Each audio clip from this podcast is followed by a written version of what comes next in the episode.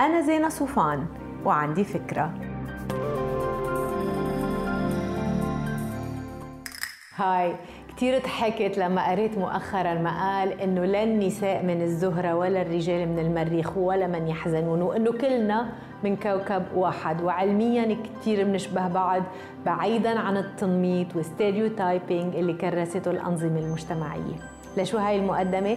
لأنه في دراسة جديدة بينت أنه خبرية أنه النساء الله عطيهم قدرات استثنائية ليقوموا بمهام متعددة هي كذبة كبيرة. استخدمت تاريخيا لتحميل المرأة كم كبير من المسؤوليات لأنه طلع أنه النساء والرجال بيتمتعوا بنفس القدرات الإدراكية grosso modo وإنه اثنيناتهم بيدفعوا نفس الأثمان لما بيعملوا كذا شغلة سوا. اللي بيقولوا له ال multitasking يعني. سرعة الإستجابة عندهم تتأثر وكمان مستوى الأداء بيتراجع تماما مثل بعض. هاي الدراسة قاموا فيها اثنين علماء نفس ألمان على 96 رجل وامرأة.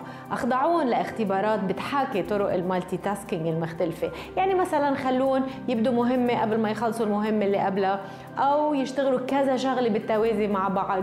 النتيجة دحضت تماما الاعتقاد السائد بأنه ال multitasking خلق للنساء. وهيك لازم كلنا نعرف إنه لما المرأة تهتم بنفسها وببيتها وبعائلتها وبعملها بتكون عم تبذل جهد استثنائي لأنه مش مزبوط إنه هي عضويا وعقليا تركيبتها بتأهلها لتعمل كل شيء سوا على أعلى مستوى. وبالمقابل هاي دعوة للسادة الرجال إنه يتفضلوا يظهروا من عقلية إنه أنا رجل ما بقدر ركز على شغلتين لأنه العلم بيقول إنك بتقدر مثلك مثل المرأة تمام؟